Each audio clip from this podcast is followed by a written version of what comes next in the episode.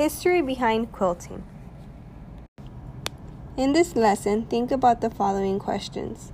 Which groups of people use quilts to record information, and why did some groups of people record information in this way? In the following agenda, you will find 1. Vocabulary review, 2. Lessons and activities, 3. Stretch break, 4. Exit ticket, and 5. Submit assignment. In the following vocabulary word bank, you will find two highlighted words, which means that we added to our word bank settlement, and ethnic group. In the following slide, you will learn about what is settlement. A settlement is a place where people establish a community.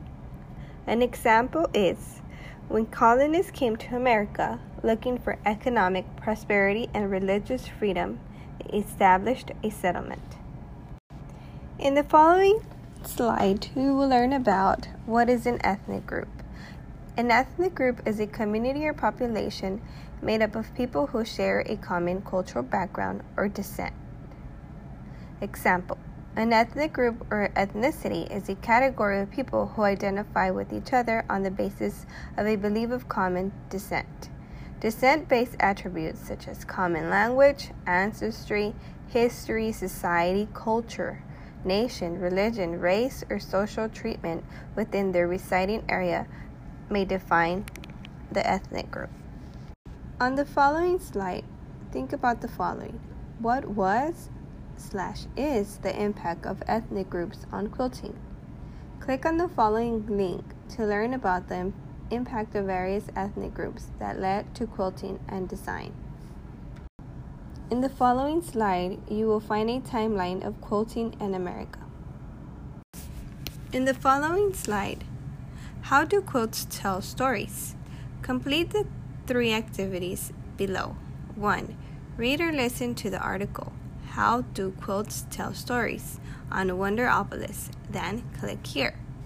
2. After reading the article, add 3 to 5 new vocabulary words to the word bank on the next slide. 3.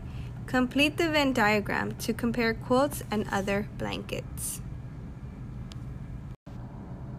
In the following slide, you could see that we have our vocabulary word bank. Add three to five new words to our word bank. Feel free to add a picture if you'd like. In this slide, you will learn about the timeline of Mexican American quilts. In 1540, Coronado was looking for gold. In the 1600s, ethnic groups involved Native Americans, Spaniards, Mexican Americans, and Anglo Americans. In the 1700s, women were the ones who sold quilts. In the 1800s, pioneer women introduced quilt making. In the 1900s, quilts were needed to stay warm. In the following slide, please fill in the blanks by telling us what you learned today. Today I learned that I am still wondering about. Stop. This is the end of today's lesson. Please go back to your canvas.